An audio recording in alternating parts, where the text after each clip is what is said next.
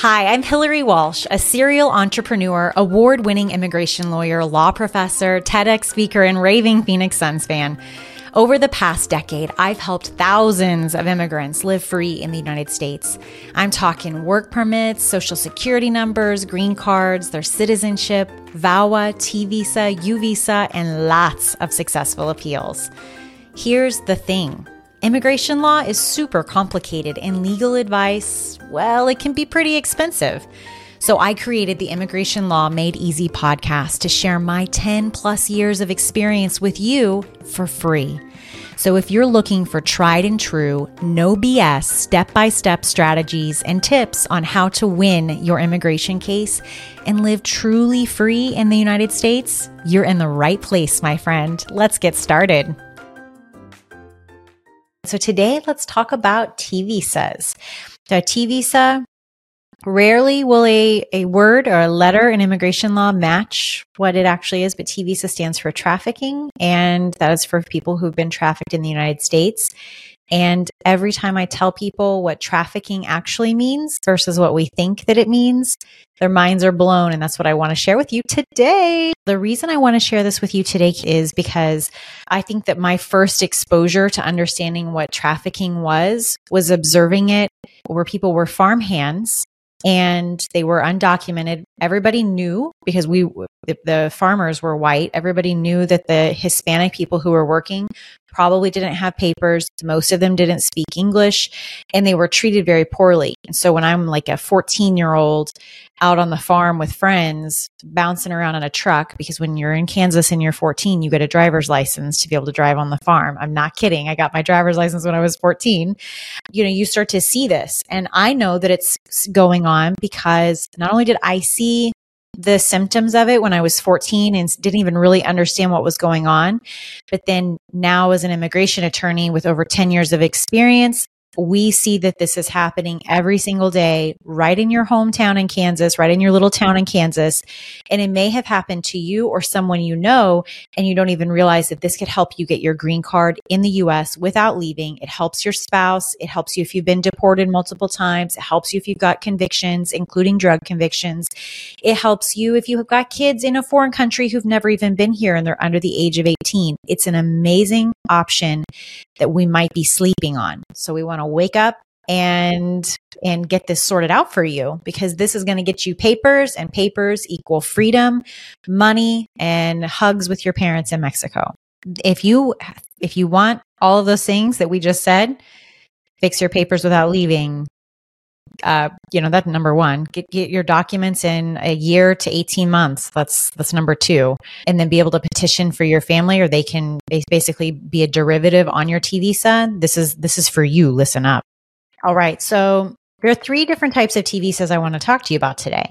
The first we're going to call the Cinderella T visa. Yeah. So just like we, we know with, with, with Cinderella, all of us know this story. And the important thing is here, Cinderella has a happy, happy ending to her story. She lives happily ever after.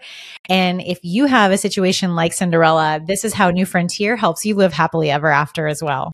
So in Cinderella's situation, obviously she was let's let's pretend that she's in the US that she has no no status in the US, okay? Like let's pretend that that's something that's going on. You'll notice that Cinderella was living a lovely life. Everything was great. And then all of a sudden, a family member who she needed help from, she began living with them and she started having to work for them. And if they didn't like the way that she did work, they would, you know, the, the evil stepsisters and the stepmother would you know, complain about their her their tea not being hot enough, or they would make her go sew the clothes for them. They would tear her things up. This is such a classic T visa case because no one should have to live like Cinderella has lived. And so if you're living with a family member, this can be your spouse, it can be your kids, it can be your your aunt, it can be someone, you know, whomever it might be. If you're living with someone and they're controlling you in this kind of way where if you don't do something just right, they explode at you, this is a T visa. I mean, obviously like you need to talk to a lawyer. I'm the lawyer you need to talk to. I got to put a disclaimer on this because I don't want you to be like, well, Hillary said, I need to talk to you. But when I'm watching Cinderella, all I see is a classic T visa that on some level we have just come to accept. Our children grow up watching this happen. And yes, we call them the evil stepsister. And yes, we call them the evil stepmother and all of this. And she has to escape to go have Prince Charming. But here's where the, the plot thickens and twists for immigrants. You don't have to escape and go anywhere. No one's here to rescue you. You rescue you because you can apply for a T visa and you get your own freedom and you get the keys to unlock your castle and go live free all on your own because now you'll have your papers and you don't have to worry about relying on this person anymore. So let me tell you a story about how the, the Cinderella trafficking case, the Cinderella T visa applies in real life with someone who is one of our clients from Guatemala. So she came to, from Guatemala to the United States in order to make some money. She dropped out of high school in Guatemala, came to the US. She was just going to work cleaning houses for a little while and then come back to Guatemala. She had no plan of staying here long term. She got here. Um, she she was she came in with a coyote. Uh, she was here in Phoenix and she started living with her cousin, but her cousin's husband was a creep and was trying to get with her sexually. So this was when she was 15 years old, very inappropriate.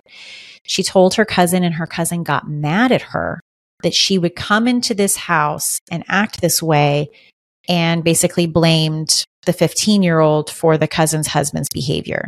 So she gets thrown out of the house. You need to go find somewhere else. And she starts living with this lady, uh, a white lady, American woman who they met, who she had met at church. This lady then made her cook and clean and take care of the kids in exchange for getting to live for free at the house. The problem was it was like she could never work enough to pay her rent. It wasn't like you're going to work 30 hours a week in exchange for rent and food. It was you are on demand. You are my servant, essentially. She never said those words, but that was what, and as a 15 year old, our client had no idea that she was being taken advantage of. She was just grateful that she had a place to live. She was making a little bit of extra money for, on the hours that she was allowed to leave and go work. And this woman would feed her one meal a day, included in her rent, her work that she had, you know, done. So 20 years later, this woman has, it's actually more like 25. She has all these kids. She no longer lives there. She has a successful cleaning business here in Phoenix, but we're applying for a T visa for her. And then after it's approved, her husband, who already has been ordered removed and is appealing that, he'll get to have the benefit of a T visa as well. They don't have to go to Guatemala in order to fix. Everything will be done here in the US. And talk about a happily ever after for something that happened 20, 25 years ago. And this is a very common in real life Cinderella story. So we just talked about the Cinderella trafficking. So when you're having, when you live with someone and they're making you, you know, cook things perfectly or clean things constantly or do all the work for everyone in the family in order to pay for rent, which you know in your heart of hearts is above and beyond what you ought to have to be doing, this could be a Cinderella trafficking case. The next one, I don't have like a cool uh, name for it, but I would just call it Kansas worker trafficking case because we see it so often in Kansas, especially. So you work on a farm, you're a farmhand, you help, you know, with harvest and those types of things. Your boss or the person who's supervising you, it doesn't have to be the farm owner, it can just be your direct supervisor, knows that you don't have documents, knows that you need the job desperately in order to pay for your expenses. They know that you have kids, they know that you have a spouse who's relying on you, and they make you work a lot of hours 40 50, sorry not 40 50 60 70 90 hours in a week 6 or 7 days a week. You don't get paid overtime. You don't get vacation.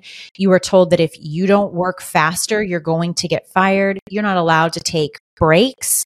Basically like you are worked so hard that it is um it, it feels like discrimination plus something else in, in the work environment. It's like I'm being discriminated against and I'm being exploited or taken advantage of or really abused as a worker. So you don't have to be hit.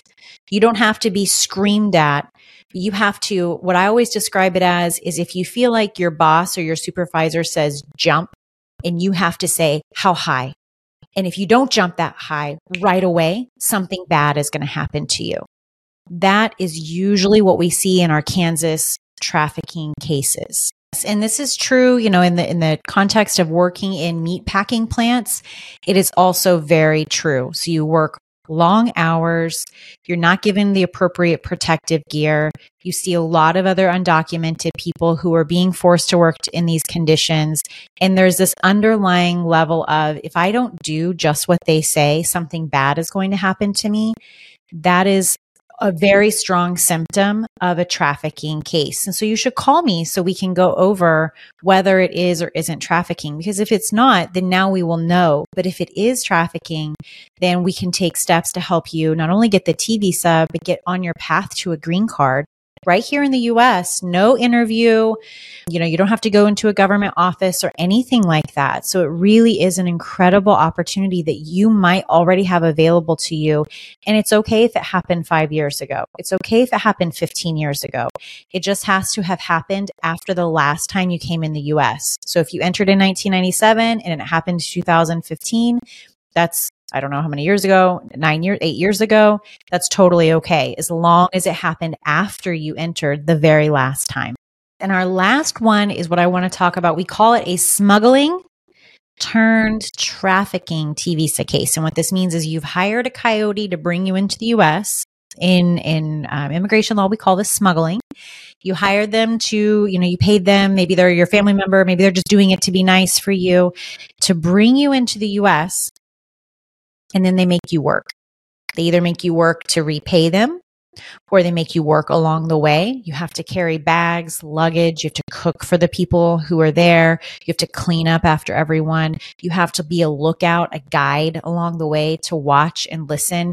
You have become part of the operation rather than someone who I always think of it like if I'm on a plane or I'm on a train or I'm on a bus and I've I bought my bus fare and I sit down on the bus, I just get to sit there until someone gets me to where I'm going. But if now the toilet backs up and I'm in cleaning up the mess or I need to change the toilet paper roll, now I'm like an employee of the of the the bus owner or the company that runs the bus. And the same is true when we have people who they hire someone to bring them to the US, but the next thing you know, you are having to do some type of work in order to stay with the group. And that's when we have trafficking because you're having to work for someone and you didn't agree to do that to begin with. You've been tricked and basically forced into doing this work. And this is super, super, super common. So today is your day. We're going to end this. Come back next week. Come back next week because we're going to have more information. But why wait for next week to learn more when you may have learned enough today to know that you might have an opportunity. And even like you probably learned today, wow, I didn't even know this was an opportunity. I wonder what else is out there. Why wait week by week for more information when you can call us for free and we can give it to you right now over the phone? So call us today. Bye bye. My friend, I'm so glad you joined me today. If you have a friend or family member who may need some immigration law guidance or even just day to day encouragement, please send them a text or email or a DM on social media and say, hey, I think this podcast is going to help you. I sure wish someone had given me the tips I'm sharing here years and years ago when I was starting out as an immigration lawyer. Thank you so much for being here. I'll see you next week, same time, same place. Adios.